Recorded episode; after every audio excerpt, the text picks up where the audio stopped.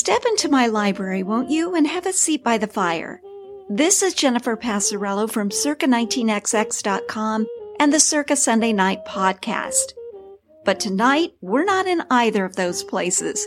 We're in the Vintage Century Reading Room, and I have a book to share with you that had been lost in the mists of time. Let's have a little read, shall we?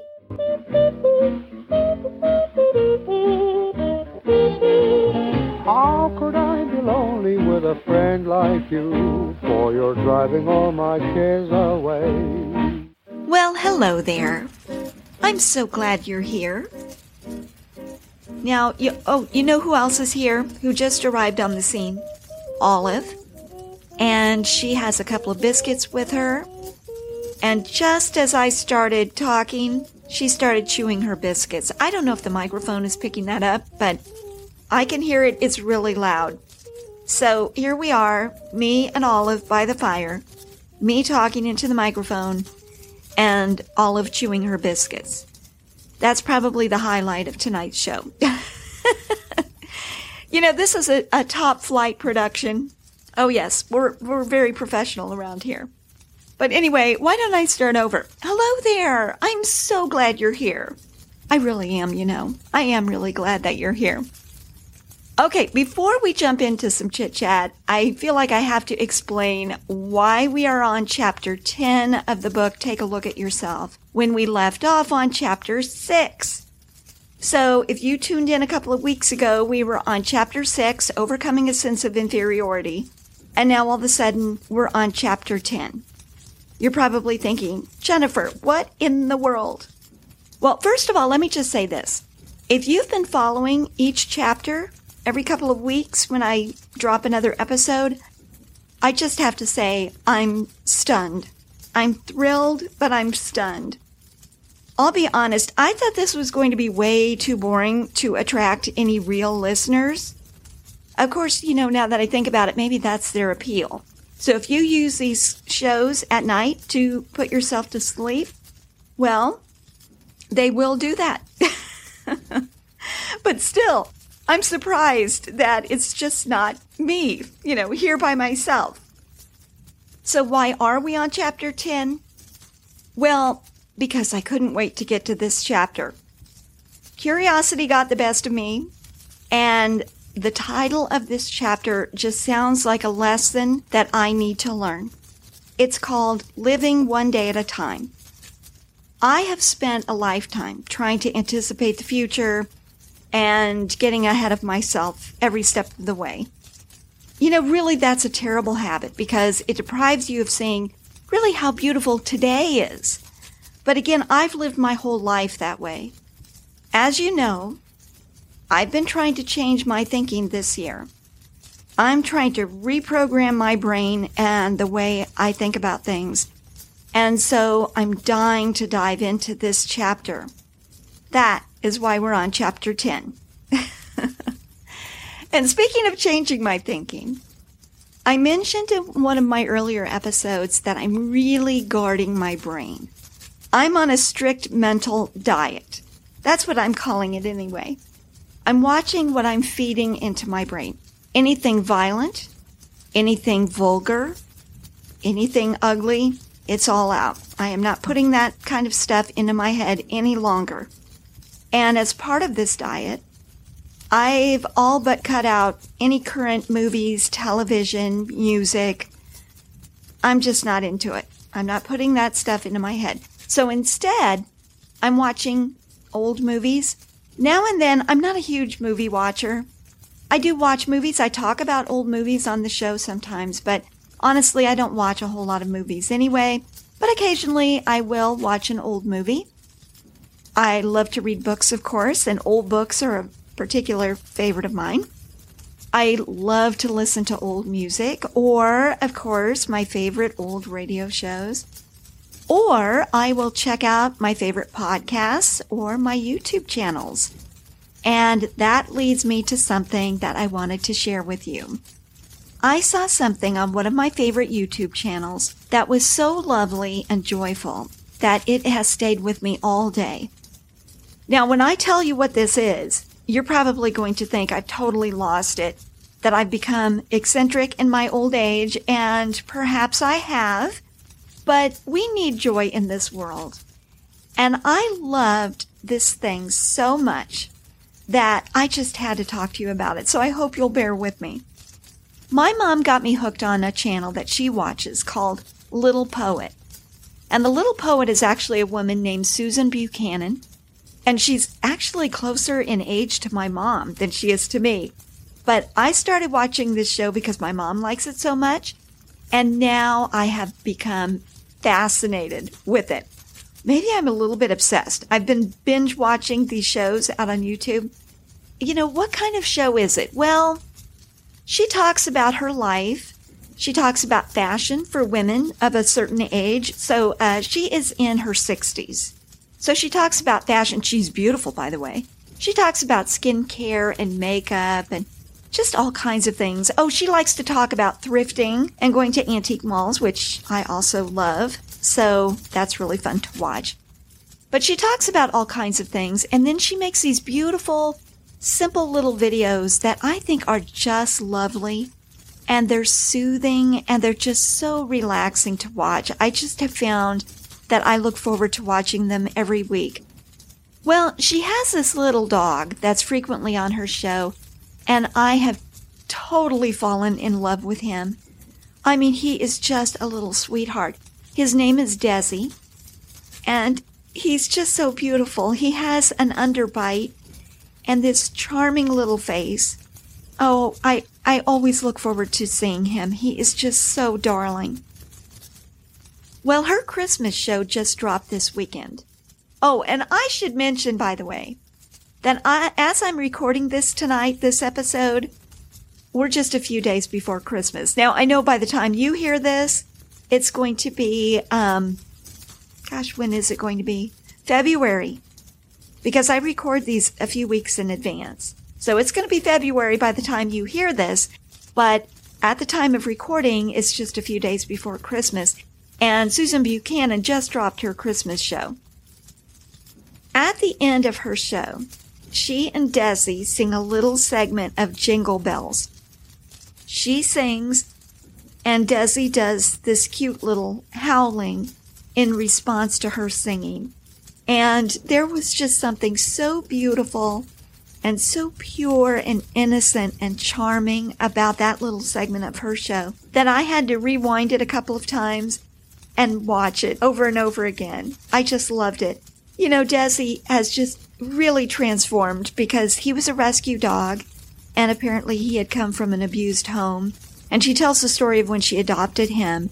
He was really, really shy and nobody really wanted to adopt him because he just wasn't very friendly and he was so scared. And oh my gosh, he's just really come to life. Uh, he's just darling. But anyway, the two of them singing Jingle Bells. I know what this sounds like. I know what you're thinking. You're rolling your eyes. You're probably switching off this show. if you found this show by accident, you're probably either making fun of it or you're thinking, what am I listening to? This woman is crazy. And yeah, I guess I am.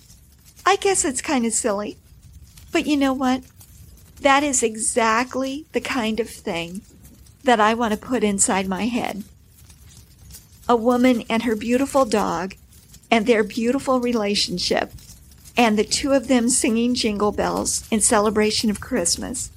Yeah, that's exactly the kind of thing I want to put in my head. Now, I'm going to put a link to that episode of hers in the show notes in case you want to check it out. You may become addicted to her show as well. I hope so, because uh, she's a fascinating woman and I just have come to love her show very much. Okay, well, what about our little show? If you're just joining me, welcome. I've got the fire going, as I mentioned before. And, you know, I always try to get close enough to the fire so maybe you can hear it. I don't know. Can you hear it? Like pops and cracks? I mean, I can hear, I can hear the fire going. I don't know if the microphone can pick that up or not. But anyway, I've got a fire going and we're going to read together. We are reading a book that was written in 1943 called Take a Look at Yourself by a man named John Homer Miller. This book is out of print. It's been out of print for a long time. And I only have it because I found it in an old bookshop several years ago. And then I recently came across it again. And now we are exploring it chapter by chapter. Now we've already read chapters one through six.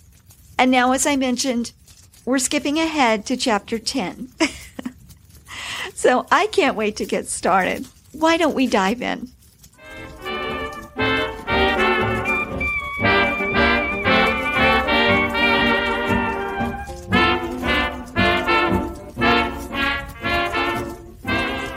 Chapter 10 Living One Day at a Time.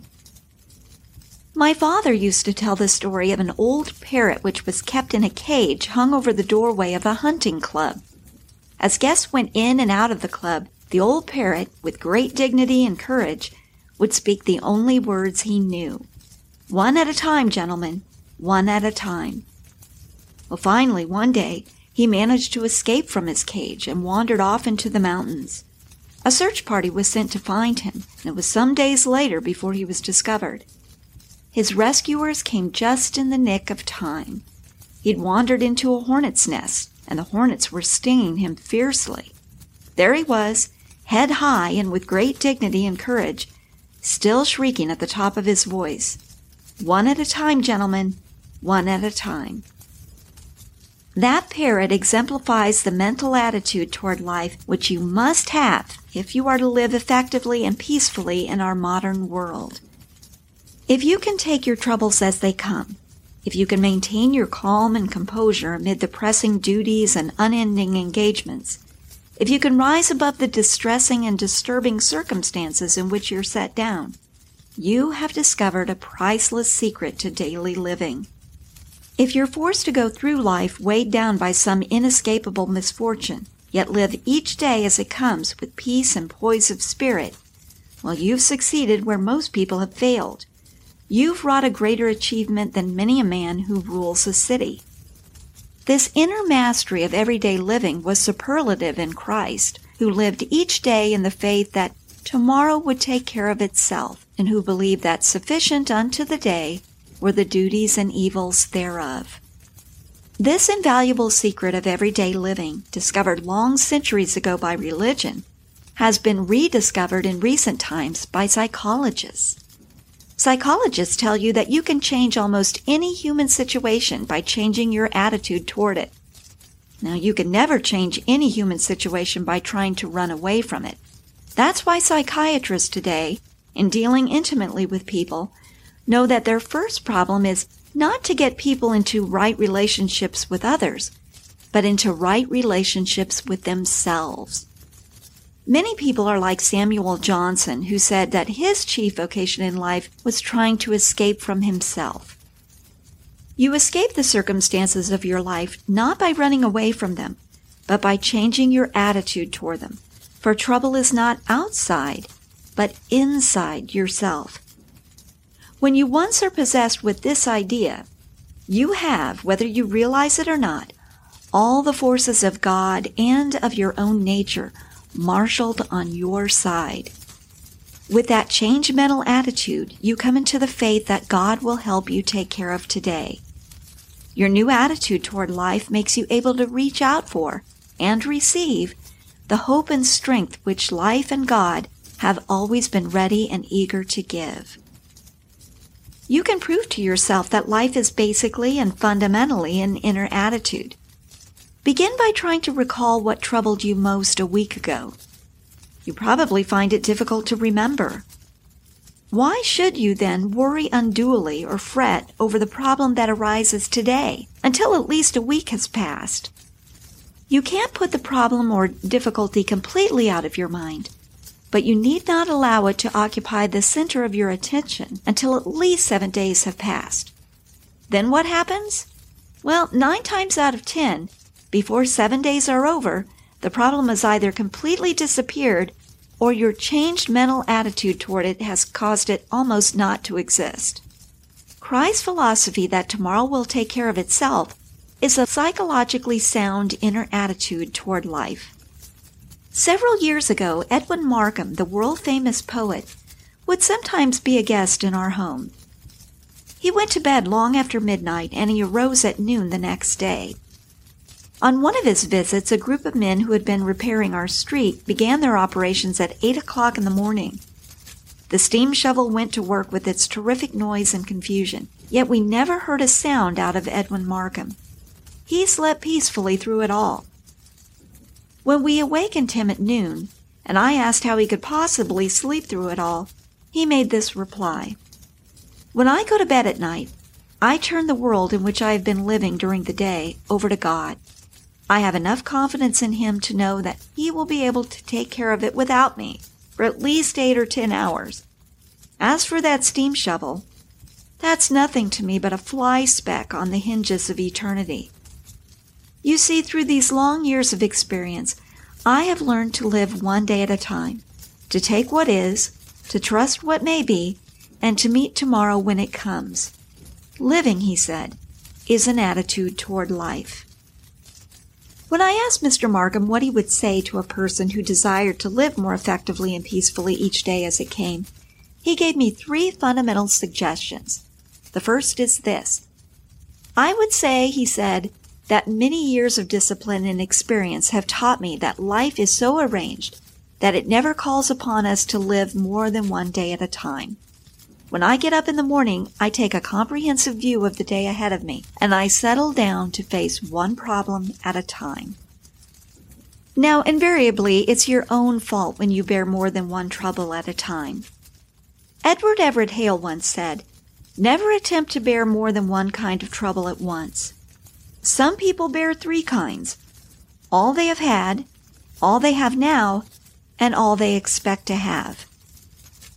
Dr. Harvey Cushing, the greatest brain specialist the world has known, admitted that his poise of spirit and skill of hand were due to the fact that he had learned to concentrate all his powers of body, mind, and spirit on the operation he was currently performing, even though another and entirely different operation was immediately to follow. The second suggestion Mr. Markham made for changing a man's attitude toward his daily life follows closely upon the first. In my years of experience, he said, I have learned never to carry the cares and worries of today over into tomorrow. The Apostle Paul gives us sound counsel. Let not the sun go down upon your wrath. John Ruskin used to say, Look upon each day as the whole of life, not merely as a section, and enjoy and improve the present without wishing through haste to rush on to another. Bruce Barton tells of a family which consisted of several brothers whose assets totaled hundreds of thousands of dollars. He said, They meet every day at luncheon and discuss whatever problems the day's work has developed. Often the debate is spirited, but when it's over, they make their decision unanimous and they always act as a unit. What profits are made by one are shared by the others.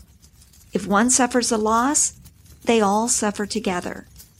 Barton asks, what has preserved their remarkable partnership? Well, they never allow a disagreement to carry over into the next day. They meet, they settle it before the sun goes down. Mr. Markham's final suggestion was a man's attitude toward life can be tremendously changed if he'll take time, methodically and regularly, to be still. It is possible for you to build up and increase your strength from within. Your great need is to develop an inward serenity, which inevitably becomes an outward strength. Experience should teach you that you need something more than mere busyness to get your work done. One writer said, Without absolute solitude, I'm unable to produce anything at all. If you're trying to handle your daily life merely with the technique of energy, activity, and busyness, you'll come at last to a place where you cannot go on. When tragedy befalls and your heart is strained or broken, you cannot handle that situation merely by being energetic. Then the technique of being busy must give way to the technique of being still. The deep resources of your power are not in the world of immediacy, externalism, and noise. Thomas Edison was one of the most indefatigable workers that ever lived. Yet he enjoyed good health and lived far beyond the allotted threescore years and ten. His energy was vital and tremendous. He worked about 18 hours a day. Such a schedule year after year would have been impossible had it not been for his acquired habit of alternation between being busy and being still. His obedience to the law of following effort with relaxation and activity with rest made all the difference.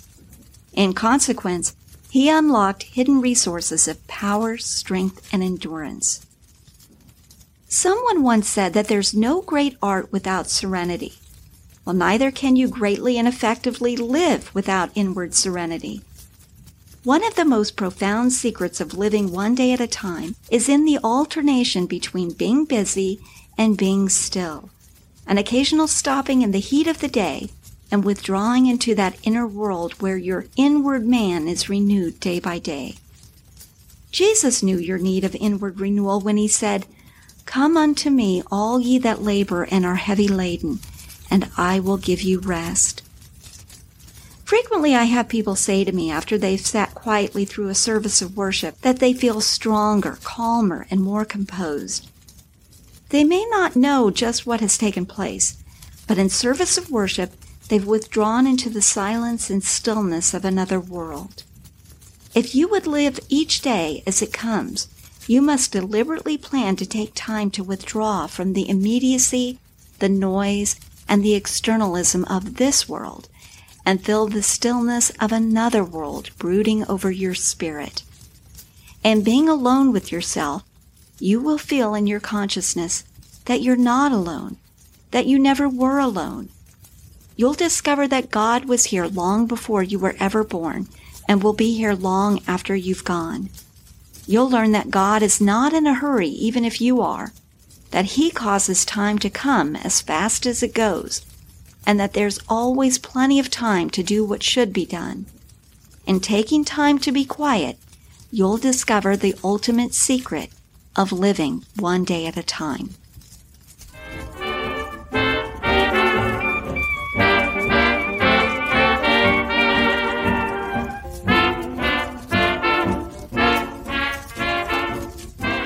What did you think of that chapter? I really liked it. I don't know about you, but I thought there was a lot of good stuff in there. Well, first of all, are you a worrier like me? I'm a worrier. I'm a lifelong worrier. And that's why I'm always living in the future. Now, I know that worrying doesn't really affect the outcome of things. It's a big waste of energy. It's a big waste of time. But I think in my mind, if I worry, I'll be a little bit more prepared for disaster when it comes. You know, I won't be surprised by the worst case scenario. I love what Miller says at the end of the chapter. He said this God was here long before you were ever born and will be long after you're gone. He isn't in a hurry, even if you are, and there's always plenty of time to do what should be done. I love that. In other words, God's got this. He's got it under control. Be still, he tells us in Psalm 46, and know that I am God. But you know what I think was my favorite part of this chapter? I think it was that quote from John Ruskin. Remember, remember this quote? It was early in the chapter. He said this, look upon each day as the whole of life, not merely as a section, and enjoy and improve the present without wishing through haste to rush on to another. I love this quote because we do this, don't we? We, we stack days. We line them up like links in a chain, and the purpose of each one seems like nothing more than just getting us to the next one, to the next day. But what if today was all there was? Complete in and of itself. We come alive in the morning, we die in the evening, and then everything that happens in between is just about that moment, that present day. Gosh, what an amazing way to live. Tomorrow will take care of itself. I love that. I think that's going to be something that I carry with me this week. In fact, I've already written down that Ruskin quote, and I'm going to kind of keep it in my little day planner that I use for work, and I'm going to keep that in front of me. Okay, so in this chapter, you remember we got three tips. One was face one problem at a time. Don't try to tackle more than one problem at a time. Number two, never carry the cares of one day over to the next day. And then number three, be still. Well, those are good suggestions, don't you think? Aren't you glad I skipped to chapter 10? well, that just about does it for this week. Hey, come back in two weeks, won't you? We still have some more chapters to read and more things to talk about. And also just more time to spend together. Have a great week, and I'll see you soon. Bye for now.